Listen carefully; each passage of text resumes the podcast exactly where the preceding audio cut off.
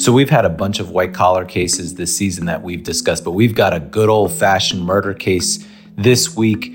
And I'm going to be discussing it with Craig Albee, who's the federal defender in Wisconsin. This case is based on the Gone Girl movie and book that you've probably seen or read, where the woman left a note saying, If I'm found dead, please, uh, my husband is the first suspect. Not a good fact if you're representing the defendant, but you'll hear about Craig fighting hard for his client. He's such a talented lawyer. You'll also hear about how he trains new lawyers at the federal defender's office to try cases like he's done. Um, it's a really fun episode with lots of, lots of twists and turns in this murder case. And I'll have an update at the end of the episode about the season, CLE credits, and so on. So I'll catch you at the back end. My name is David Oscar Markus. Welcome back to For the Defense. Next. All right. Well, we're back um, with For the Defense, and we have a wonderful guest this week, Craig Albee, who is the federal defender out in Wisconsin. And before he was the federal defender out there, um, he was a private practitioner in criminal defense and handled one of the most interesting cases, uh, the Mark Jensen case, which we'll be discussing. So, welcome to the show, Craig. Thanks, David. Glad to be here. So, th- a lot of people say that this case, the Jensen case, was um, the foundation for the Gone Girl movie. Um, we'll we'll get into that, but it's it's also known in, in circles as the letter from the grave case. Yeah, yeah. I mean the the the big issue in the case, at least at the initial trial, was that uh, Julie Jensen had had written a letter that she delivered to the next door neighbor uh, a sealed envelope and said, "Give this to the police if something happens to me." She died about ten days later. They gave the letter to the police, and it said that my first suspect would be my husband if something something happened to me. And so that that kickstarted the investigation into the case not not a great fact uh, to, to start the case, uh, but it is a weird way to put it, right? My first suspect would be like that's a kind of an odd phrasing our position has always been that the the letter was a blueprint for framing her husband. Um, she was suffering from serious depression at the at the time, and um, was engaging in a lot of bizarre be- bizarre behaviors that I think all could be um, viewed from a, a different uh, vantage point than the prosecution did here. Was there a reason why she would want to frame her husband? Like, what was going on there? Um, I mean, number one was just the the degree of her of her depression. She had gone to a doctor on her own um, two days before her death. Uh, that doctor described her as distraught, depressed, and and actually frantic. Um, uh, diagnosed her with a major depressive disorder and and, and gave her Paxil. Um, anger at her, uh, she was struggling with the, uh, her youngest child going to school. Um, so she was alone in home, and uh, her husband was having an affair. Was the other obvious reason to um, for anger towards him. And that, and she had discovered that. Uh, there, there's certainly signs that indicate that she had. Yeah. Yeah. So this this case is all the way back in December of 1998. Um, I saw you came into the case in April of 99 after he was uh, interviewed by police. I guess he did he voluntarily submit to an interview for 8 hours? He Did. Yeah, so she died in December 98 as you indicated and then um, the police asked him to come come down to the to the station in, in April. Um, he thought he was going to be there such a short time. He even had a, a, one of his young sons with him. Uh, and then it turned into an eight eight hour ordeal. He actually wasn't charged until March of 2002. Um, but yeah, there was an eight hour interview at that time without a lawyer. Oh, you just when you get the call and you get brought into a great case and you're told, uh, yeah, I, I, spoke to the uh, police for eight hours yesterday. You wanna you wanna kill yourself? Yeah, um, that that's you, you, generally prefer to get that call before the before the interview, which of course would never take place under in, in that circumstance. Yeah. How bad was the interview?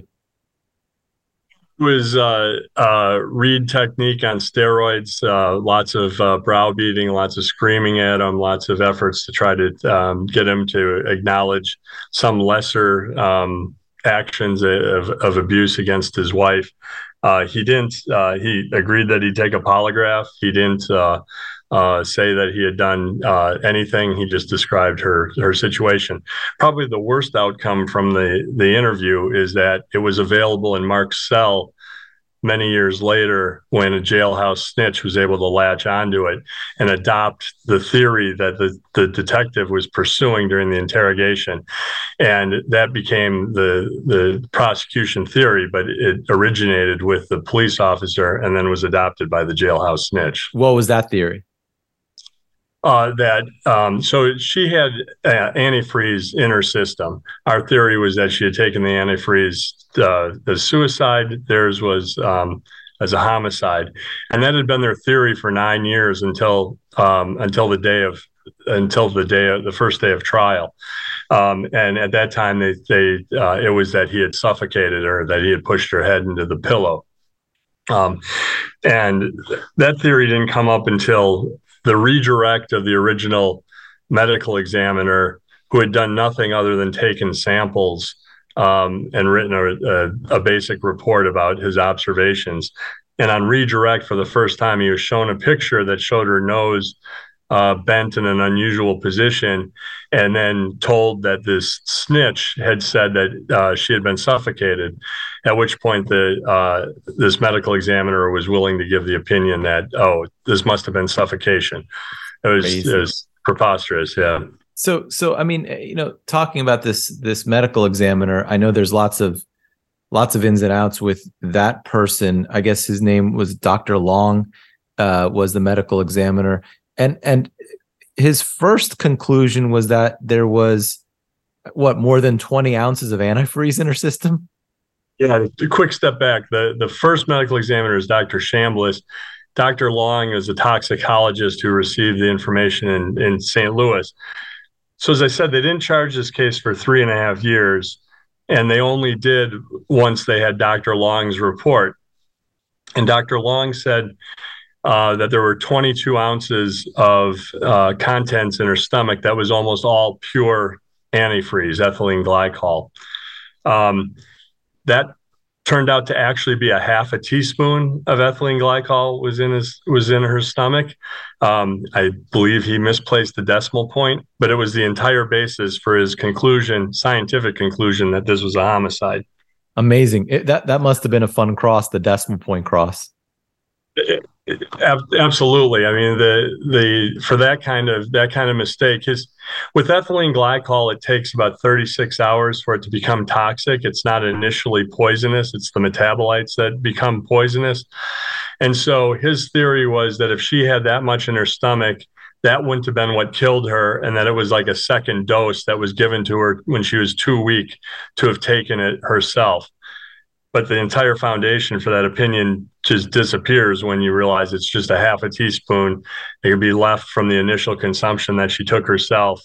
Um, you know and the, the big problem here was that none of this i mean the, the, the prosecution is pretty shameless. Like none of it would ever cause them to reconsider what their hypothesis was in the case. It's crazy right? So so is this a perry mason moment where you're able to show that it's much less than the toxicologist said or, or, or had that come out pre-trial become our our experts had had established that, and um, we had previously cross-examined Dr. Long about it uh, at this unusual uh, thing in this case called a forfeiture hearing that I don't think had ever previously existed. That was a, as a result of of Crawford, the Crawford versus Washington, the confrontation issue. So, so it came out uh, the prosecution knew your position would be it was a small amount of antifreeze, and they did they stick to their guns or did they admit that it was a it was a problem?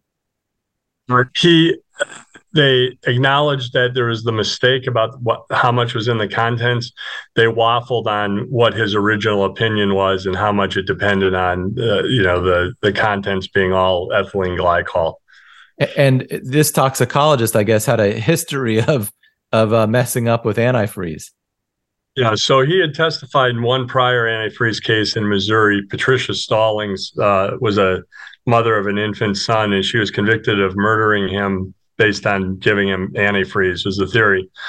and then um, she gave birth to a second child while she was in jail, and then that child developed the same symptoms as the first one who had passed away. It turned out to be a genetic a genetic condition. So Long had uh, been in charge of the toxicology in that case, um, where an innocent woman had gone to prison. He also, at the behest of the prosecutor in that case, had whited out the spectra so that it matched more clearly for the for the jury. Unbelievable that uh, that this guy was still allowed to testify. I mean, just shocking. It really is. Yeah, yeah.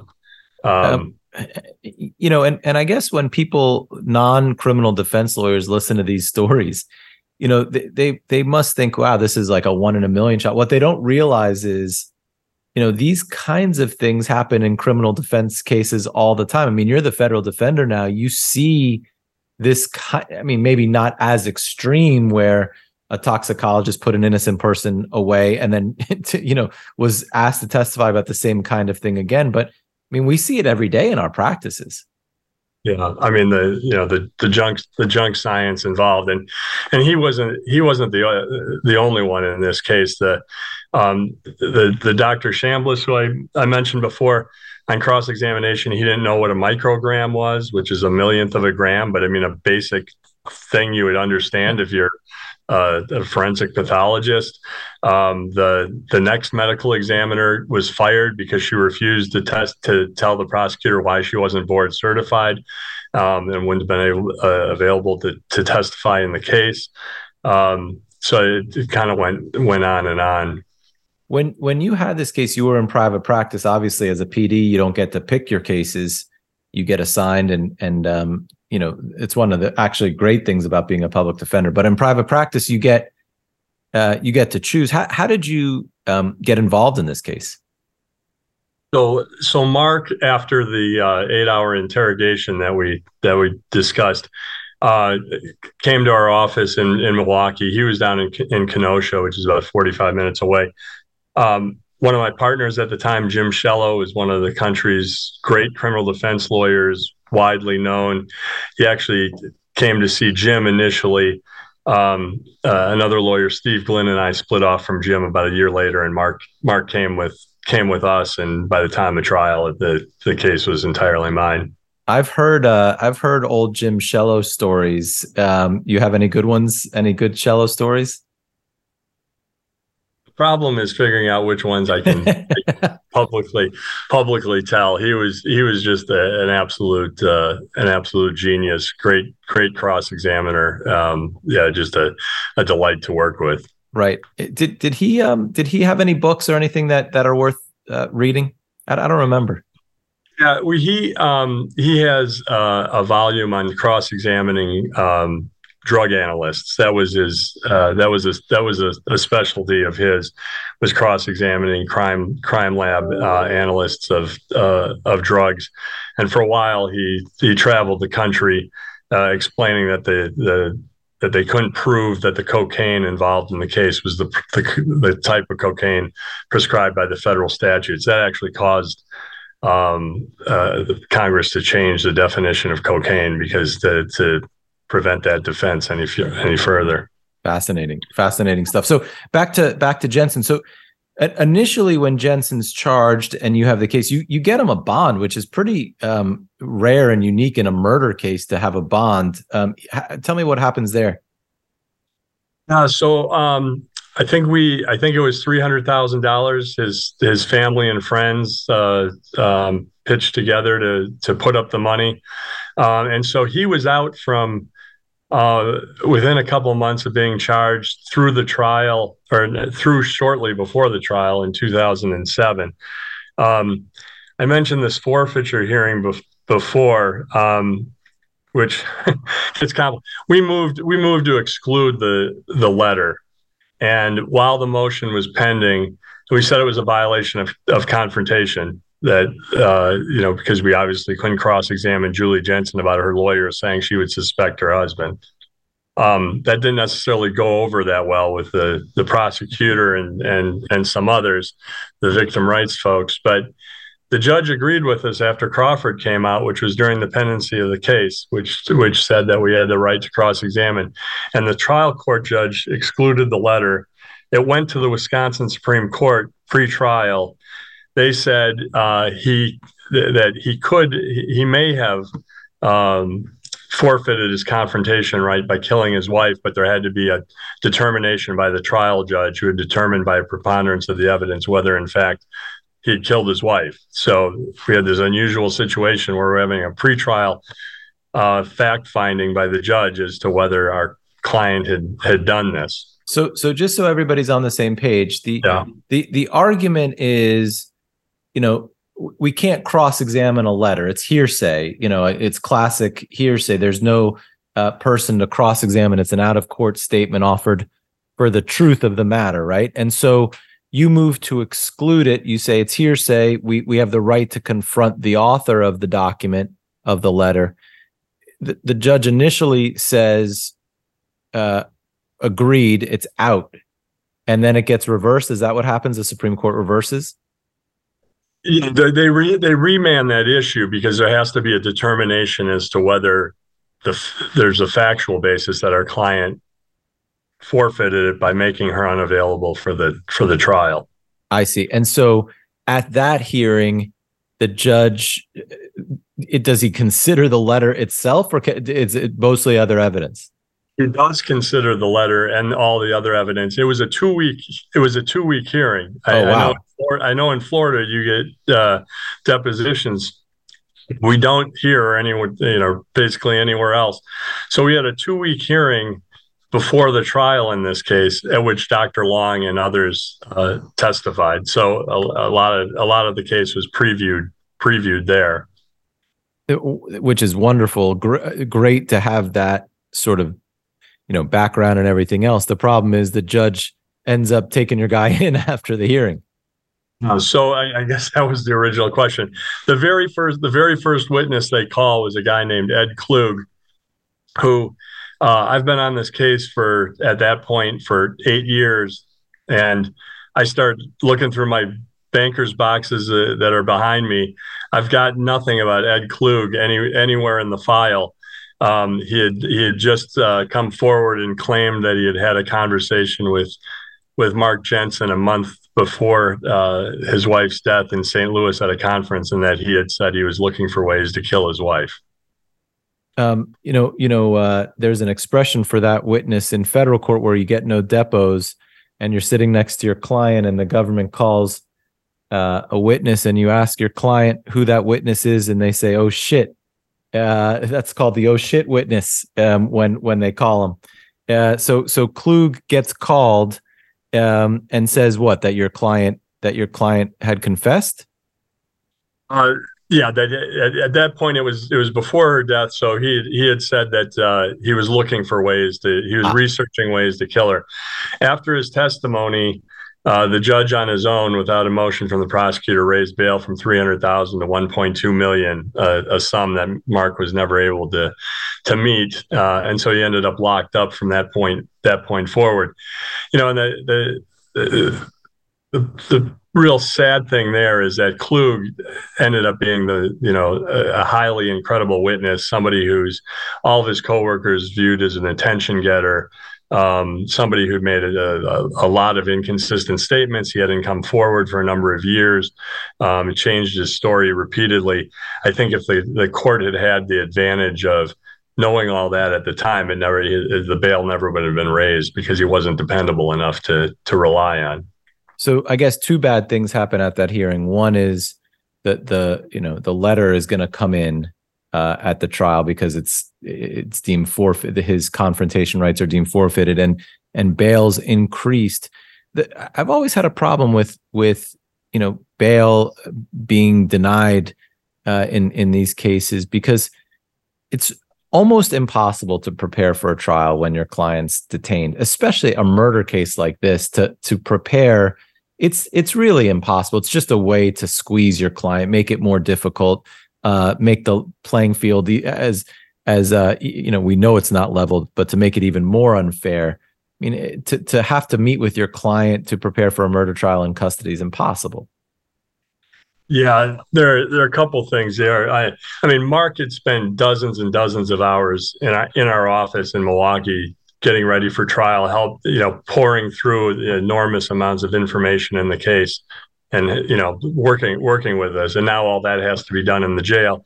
He also doesn't have the same access to to the paperwork that's in the case and that there's an enormous amount.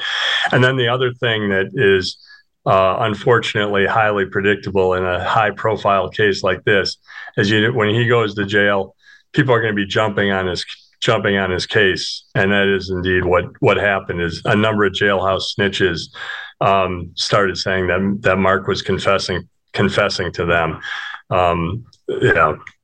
So you know this this happens a, a lot obviously in cases in which our clients are detained.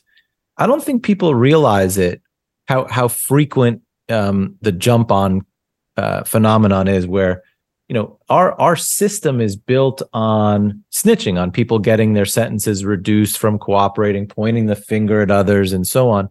And so there's a whole culture in the jail when when people in the jail hear someone's going to trial, it's like a party because people can say, "Oh, he confessed. He told me this. He told me that." And and prosecutors really turn a blind eye to this. I mean, what what everybody knows are are lies. Yeah, you know, and, and that's something we we really see a, a lot of in federal court, uh, particularly with the mandatory minimums that that exist. Is in many cases, uh, somebody somebody facing trial in federal court, the only way they're getting below a mandatory minimum is to come forward and snitch on snitch on somebody. They know that they start looking for ways to accomplish that in in in jail. Um, yeah, it's in. I mean, it's it's a phenomenon that's just much much too per- pervasive. And of course, in your case, we get uh, a bunch of those. One of them um, that I saw is a guy named Aaron Dillard. Uh, tell me about this uh, this guy who jumps onto the case. Yeah, so so Dillard had uh, many uh, many convictions. Uh, he had the distinction of being the first American ever to be extradited to Lithuania, where he was selling phony visas to desperate uh, Lithuanians wanting to come to the United States. They'd, they'd empty their empty their bank accounts to pay him to get them a visa that was never going to be forthcoming, and that was just pretty emblematic of of what his character was. He he he would defraud anyone at any time. The the judge. Uh, at some point in the trial, said that in a, a third of a century in this business, uh, he was probably the top liar he'd ever had in court. Uh, that he, he, said he was on a pedestal all by himself. Um, and that that was in response, of course, to denying me the ability to engage in more cross examination because he he thought that it had already been accomplished. But Dillard, who you know said that Mark confessed to him, was such an important witness that you know we had to pull out all stops and and do everything we could. Um, another thing about him is he was a, a he victimized women uh, frequently, and often would uh, meet them by giving a false name, convince them that he was a home contractor um, to do work on their house, uh, get thousands of dollars, never do the work. Um, just a just a long line of of, of fraud um, that he had that he had committed. And so I see you, you know, you uh, start writing on an easel all the different ways uh, we should call him a liar, con man, criminal, all these things. Do you do that while he's testifying or in closing? Oh no, while he's while he's testifying, um, we had the the um, pad of paper out uh, and the marker, and you know says, and he was freely confessing. I said, "You're a liar. Write down liar, con man, thief." You know, his answer is like, "Sure." You know, he's just he's acknowledging all these things. The other thing we used on the whiteboard with him and other witnesses was to show just how much time they they faced um, upon con- upon conviction, or if they didn't have the benefit of the prosecution's recommendation that they were going to be getting in the in the case. To, to show the jury, of course, you know the motive that they have to come in and just say anything, because if they're looking at twenty years, who wouldn't point the finger at Mark Jensen to get a reduction? Right, right, yeah. I mean, the the uh, the level of desperation that um, uh, Dillard and other uh, inmate named David Thompson and others uh, showed. I mean, this was the only way that they were going to get out of get out of jail anytime soon was by turning on turning on Mark. I mean, also what I saw is, you know, trial starts in 2008, 10 years after um, his wife died. That's a long time between the event and trial. Yeah, yeah. Um, you know, the, as I said, the case had gone on. Although they didn't charge it for three and a half years, waiting for Dr. Long, whose opinion was, you know, completely based on his miscalculation. And then we had the Crawford issue that went to the Wisconsin Supreme Court. Then it came, then it came back. So all of that, you know, it was a, a ten year, a ten year process. So you start trial. Where is the trial held? What city? So uh, the we moved we moved to change venue based on all the publicity that in, in Kenosha. Um, the um, that was granted, but the court there there's an option of going to Madison, Wisconsin, which the court deemed too liberal, uh, and so um, in no uncertain terms, that was the that was the reason why I wasn't going to Madison. So it went to a neighboring county, which probably had too high a risk of publicity seeping into the, the, the news of that county, but also is a very uh, conservative county, Walworth County in Wisconsin, and, and, a town called Elkhorn is the county seat. So, do you drive in every day, or do you stay there? No, you know, other than at the conclusion of this case, when I heard guilty, the uh, second most depressing uh, words I heard was when I was checking out of the American, and they said that'll be 51 nights. Oh my so god! I was, I was in the American for 51 nights. Yeah, that that, that, was a little brutal. That is that's brutal um, for so many reasons to be in a hotel for that long, um, and to to you know, people just don't get how how this job is, and when you have a long trial like that, what the toll it takes on you. Yeah. Um, it, it, it really does. I mean, a lot of times people talk about the late nights they they work. Um, I found myself kind of going in the other direction as I'd be so exhausted after after the day of trial and doing doing some work that I started going to bed earlier and earlier. But I started getting up at one or two a.m. to you know spend five hours working before the trial would start for the start for the day. Oh, I couldn't do that. I don't know how you do that, Craig. That's that's crazy to me that you would wake up that early and work until until the day begins. That's nuts. Yeah, I mean, you know, it, it's either work till midnight and get up at four, or you know, go to bed at, at nine and get up at one or two. So, uh, you know, I, I just chose the latter, and for this case, when you're in trial like that, are you able to do any exercise, eat well, or are you just a mess? No, pretty pretty much messes. Uh, yeah, I, I, lost about 15 pounds during this trial. Um, the hospital that that courthouse is not near anything other than the hospital so the the lunch option is go to the hospital across the street you know how hospital food is so that that usually meant uh, pretty much doing without food during the day right it's uh, second to prison food i guess um, so the, the uh, trial is televised which again i always find interesting did you do you believe trial should be televised? Did it did it affect the case? You know, I, I, I had I'll have to say I had a lot greater worries before the before the case went on about it being televised. Um, you know, the cameras were less obtrusive than I mean, you really didn't notice notice them. They had them in boxes and and and stuff. Um, but there were a lot of ways in, in which it affected the the, the trial. Um, I, I, think there was some grandstanding by the prosecutor towards uh, towards the cameras. Um, certainly, um, I get a lot more emails when a case is televised uh, from uh, uh both well wishers and haters uh, with suggestions about uh, how I should conduct the trial, or you know, just getting out of the business altogether. I guess. Well, this this your judge had another high profile case televised recently. Same same judge as the Rittenhouse case, right? Uh, yeah, he he did the Rittenhouse.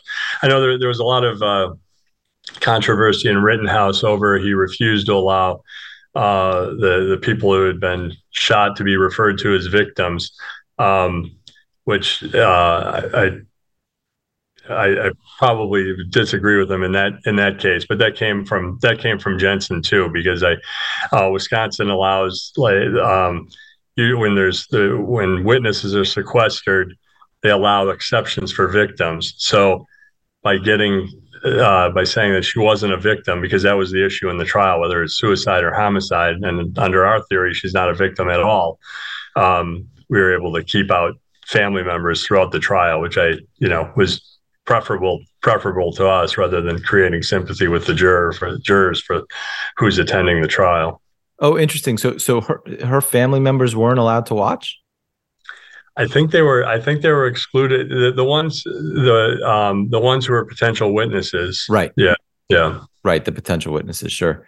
Sure. Um, and and what about you know what what I have always found in murder cases, even more so than than white collar cases or run of the mill cases, is the decision of the client to testify or not, because you know obviously th- this is the, the defense in in every murder case is either I didn't do it or I I did it, but it was self defense. It was justified. So e- either one of those defenses, a lot of times, I think it calls for a defendant to testify. Was that a tough decision in your case? And and tell me about it. Uh, you know, very very difficult decision because. Um, you know, I, I, I think you know in many ways Mark could have told this story um, better than any better than anyone a big problem in this case was uh, the admission of very seriously prejudicial information. Um, one part of that, for example, was that four years after the after uh, she passed, Julie passed away, they conducted a search warrant at Mark's office around the time when he was first arrested, and there was a collection of penis photos that the the there was a weak link that the prosecution was trying to make to some harassment uh, of Julie Jensen that had occurred years earlier, where pornographic photos had been left around uh, around the house, you know, outside her house. Um, there were things like that that were that were so prejudicial, um, and you know, I, I, guess on one hand, you think they have already come in, but I, I could just see the cross examination was going to be just spent on these prejudicial things, probably to the exclusion of uh, the things we most wanted to talk about. You know, I, I notice you you call her Julie and and call him Mark. One one of the things that even you know all trial lawyers in every case talk about is how to refer to the client in the case. Do you call him Mr. Jensen? Do you call him Mark? How to refer to the supposed victim or uh, you know complaining witness in the case? Do you call uh, do you call them by their first name or Mrs. Jensen? You know, all these little tiny decisions um, go into our work. What? How did you land on on things like that?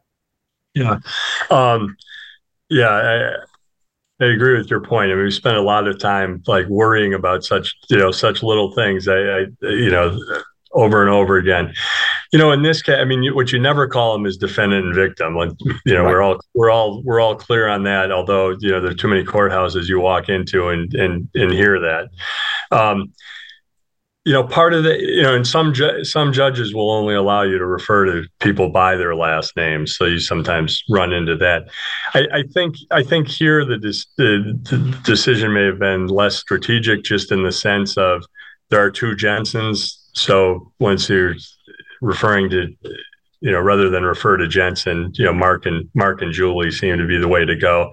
It becomes pretty obvious if you're trying to refer to him as Mark and her as Mrs. Jensen that you're, you know, that you're trying to dehumanize her at his expense. You certainly don't want to do it the other way around. So uh, here it just seemed Mark and Julie seemed to be the way to go. Right. And and of course the prosecutor always calls them defendant and victim, but you you were able to keep out the victim tag. Yeah, yeah, yeah. Um, so the trial takes seven weeks. Um, jury goes out. How how long is the jury out for? The jury was out for I think it was like 32 hours. Oh my goodness, torture, right? Absolute torture. The the first day I want to say that closings were done um sometime around sometime around noon if I if I had to guess. How long and, did you get for closing? Uh, about two hours. Yeah. So uh, the uh, the judge, uh, there were a number of alternates, and the judge was concerned that people, you know, given the length of the trial, that deliberations might be a little bit longer, and that you know somebody wouldn't be available to continue deliberations. And so he he wanted an agreement from me that I would allow one of the alternates to just take a juror's place if the juror you know, became unavailable for some reason and I absolutely wasn't willing to do that. I had no idea, you know, I couldn't predict what the circumstances might be, you know, how far into deliberations it might be. There was no way I was going to do that. So he kept them there, I think, the first day for 13 hours, uh, just trying to insist that, they, you know, so they were there till almost midnight, I oh. think, before they finally begged to go, begged to go home. Brutal. Yeah, yeah. Um, and then they continued through, you know, uh, three, you know, into the into the third day after that um, before coming back with a verdict. So, just to back up a second, during your closing, you get two hours. Do you are you a believer in demonstratives and things like this, or are you just talking for two hours? No, I, I made it. Uh, you know, made a point of trying to use, uh, you know, as many demonstratives as possible. You know, um, these days, I probably would have had more in the way of PowerPoint, although I'm not always a big fan. It, um, there it was more, you know, storyboards and things like that. 2008 seems like a long, a long time ago. So, yeah, um, yeah but uh, yeah, we we did use demonstratives. And and at the federal defenders now, um, do your lawyers use PowerPoint? Is that the main thing they use in their closings? I think that's I, I think that's I think that's right that that would be you know or trial you know some other variation of PowerPoint you know trial director or whatever yeah right right um you know it's it's interesting um in some of the recent mock juries that we've done some of the jurors feedback is like they don't really like a lot of PowerPoint and they, they you know it's it's the death by PowerPoint thing it's unless the unless the slide is really effective um you know, just putting words on the screen, which you walk into a lot of courtrooms and you see lawyers just putting like, you know, uh, points one through eight and walking through that. Like they don't like that. No, no, I, I, I definitely don't think that's the that's the way to go. It should be used very uh, judiciously. You know, probably mostly for you know exhibit you know a photograph from the trial or you know a, something from the scene or you know a piece of evidence um, I, I would I would agree with that. I mean, putting up putting up text is is not uh, not generally very persuasive. Right. So so your guy, um, you get the verdict. Um, you're by yourself. You try the case by yourself, which is really hard to do. A seven week murder trial. You don't have anybody with you during the trial. I had uh, my investigator Angie Kavidra, who was an enormous enormous help. But um, yeah, it, it, was it was rough um, being on all the time, every single every single witness. You know, no no chance that you know. It's much preferable to have a second attorney there to identify potential errors, get ready for the next legal issue, be taking a witness while you get ready for a more important witness who's coming coming up later. Um, you know, and I, I, given the length of this trial, I just didn't have I didn't have that available to me. It's crazy. Do, do your uh, do your lawyers at the federal defender's office try cases with each other? They all are they on their own?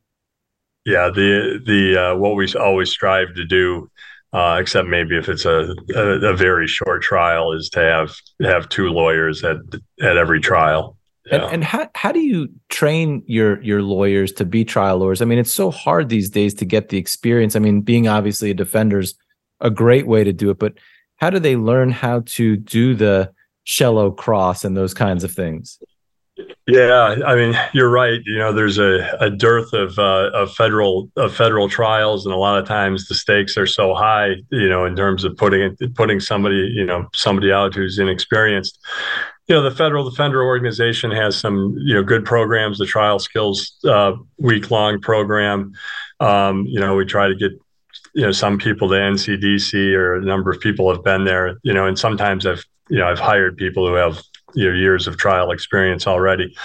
Um, you know, we work together. We work together closely. Um, you know, I guess that's the way I learned too. You know, doing some second second sharing, um, pointing them to the right treatises to you know look at to learn learn about cross examination and other trial skills, and uh, you know just really hard work hard to give them the foundation and and the work ethic to know how hard you have to work through it work through a trial.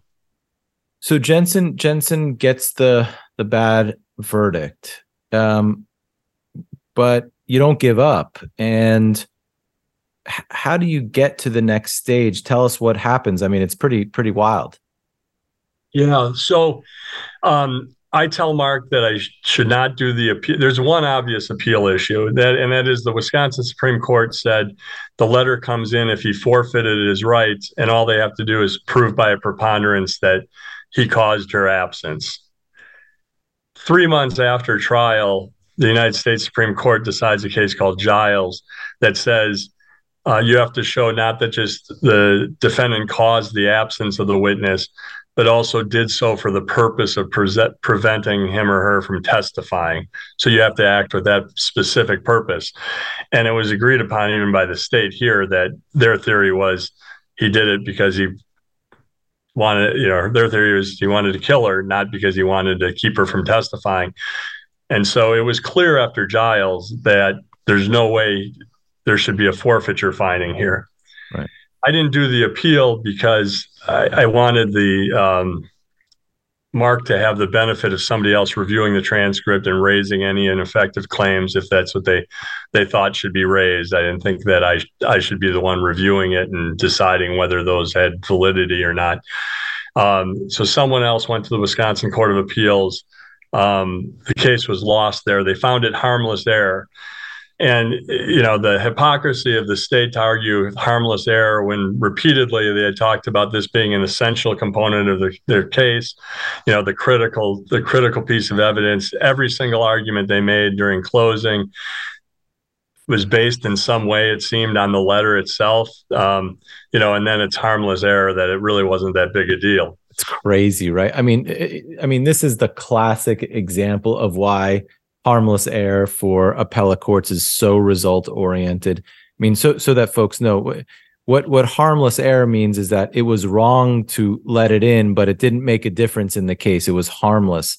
And I mean, in this case, to say that a letter from from the grave, you know, uh, that that Julie's letter saying, you know, suspect my husband is harmless is is is absurd. I mean, for a, how could a court say that? It's just it makes no sense. Yeah, yeah, and absolutely absurd. And uh, um, and not only that, I mean, the, at at that level, the court had to find that it was harmless beyond a reasonable doubt. right. I mean, it's like this enormous standard too. But uh, at, at any rate, so he lost in the Wisconsin Court of Appeals, and roughly at the same time.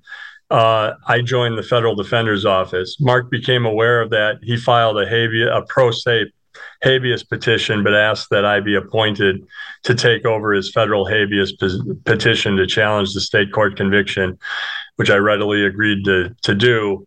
Um, and then so we started embarked on on that project. And so, you know, you're you're now his lawyer again. The appellate court has said they shouldn't have let in the letter, but it didn't make a difference in the trial, so his conviction is affirmed. You're now going uh, into federal court and arguing that it did make a difference, what happens?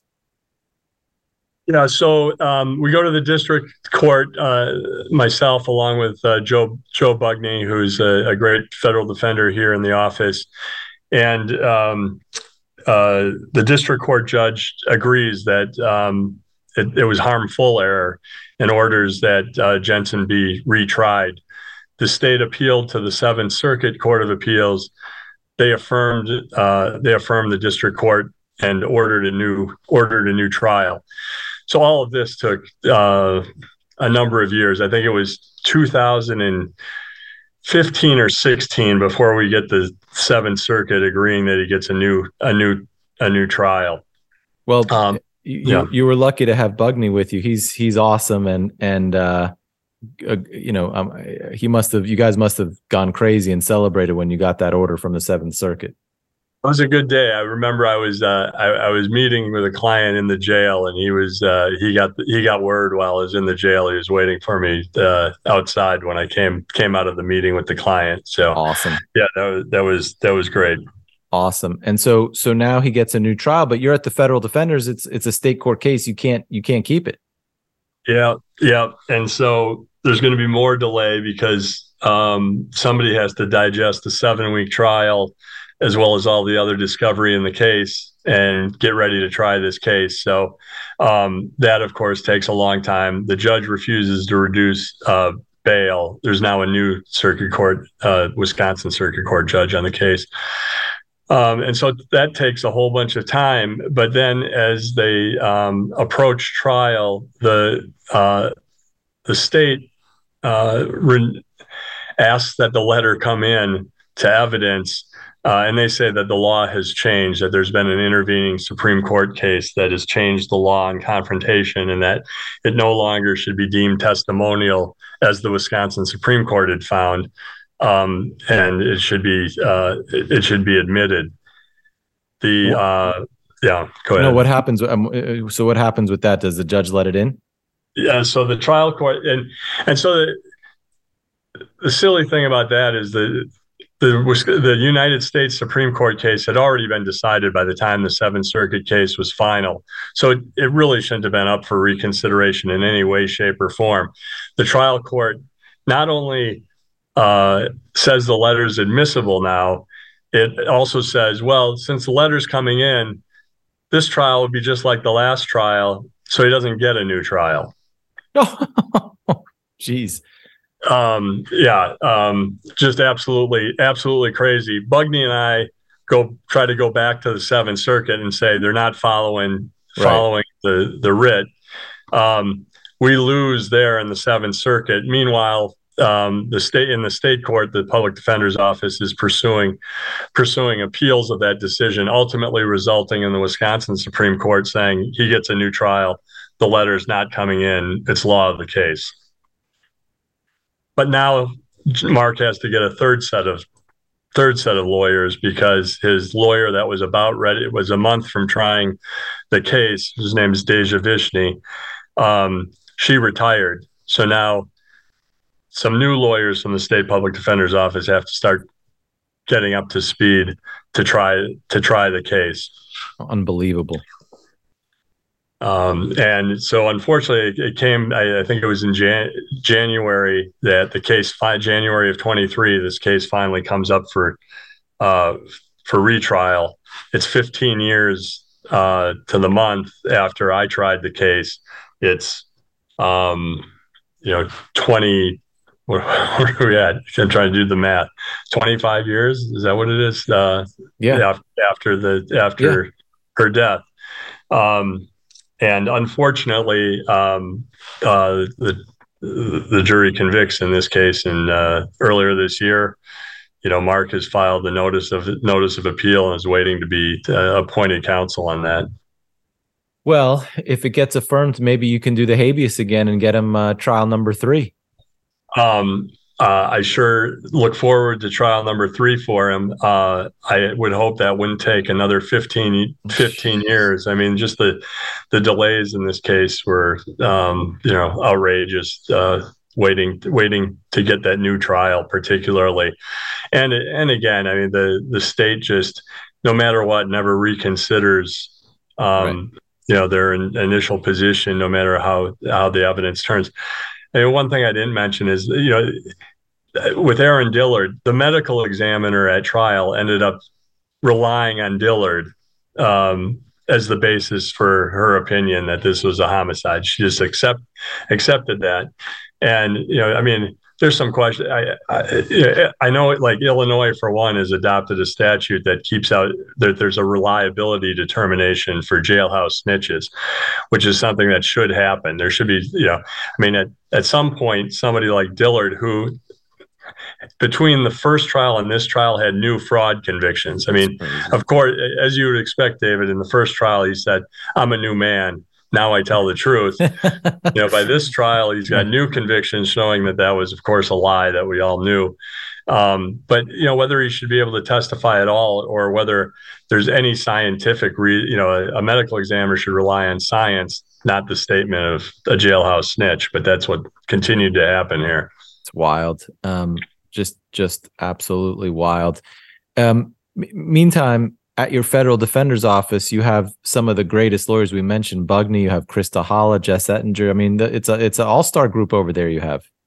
Uh, we have a we have a tremendous uh, a tremendous office both uh, in well in Milwaukee, Madison, and and Green Bay. Yeah, um, extremely lucky to have such a great collection of uh, lawyers here. Yeah, and you know this this is the kind of case that that lots of people obviously watched or interested in. One of the things I saw and is that his son testified at the tri- at at least the second trial.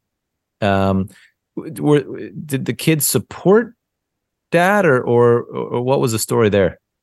Yeah, so the I, at the at the uh, at the time uh, of her death, uh, the youngest son was three, but the oldest son, I believe, was eight eight at the time. So mm-hmm. the three year old would have been too young to yeah. have any any memory, you know, meaningful to, to testify. And the older son was supportive, and uh, uh, you know that was one of the tough decisions at the first first trial is whether to call him because he he was supportive. Um, you know, and there was just questions, of, you know, about whether it would be viewed as ex- exploiting him and uh, some other some other issues that made that a more difficult difficult decision.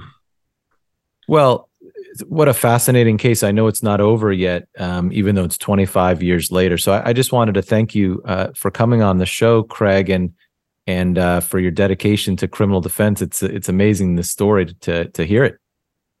No, thanks, thanks a lot. Love love your uh, love the podcast. Love that you're talking to criminal defense lawyers. It's uh, uh, it's a great thing. Yeah, keep, thanks a lot. Keep, keep trying cases. Will do. What a crazy, crazy case. Um, you can see why so many books, movies, podcasts have been dedicated to the letter from the grave case when a woman has a letter saying you should suspect my husband. It's just tailor made for um, all the crime uh, podcasts and junkies that we have out there. So thank you for listening. And thank you to Craig Albee for being involved. He's a true warrior, defender, and fighter. We have another great defender here in Miami, Michael Caruso. And this episode is dedicated to all the assistant federal defenders and defenders who are out there um, fighting for their clients, state public defenders as well. There's they are in our courts every day fighting for clients and oftentimes not recognized as they should. They're some of the best lawyers in our country. Um, we have one more episode that we're going to have in this podcast season. Uh, it's going to be Margot Moss, my partner, and I discussing the Andrew Gillum case and I will have CLE credit codes for Florida at the end of that episode. I'm also planning a couple bonus episodes coming up, which should be really fun. Um, and, and I'm looking forward to it. So thank you so much again for listening. Please share, please comment and like. It really helps spread the word. My name is David Oscar Markus, and I appreciate all of you for listening. Thank you.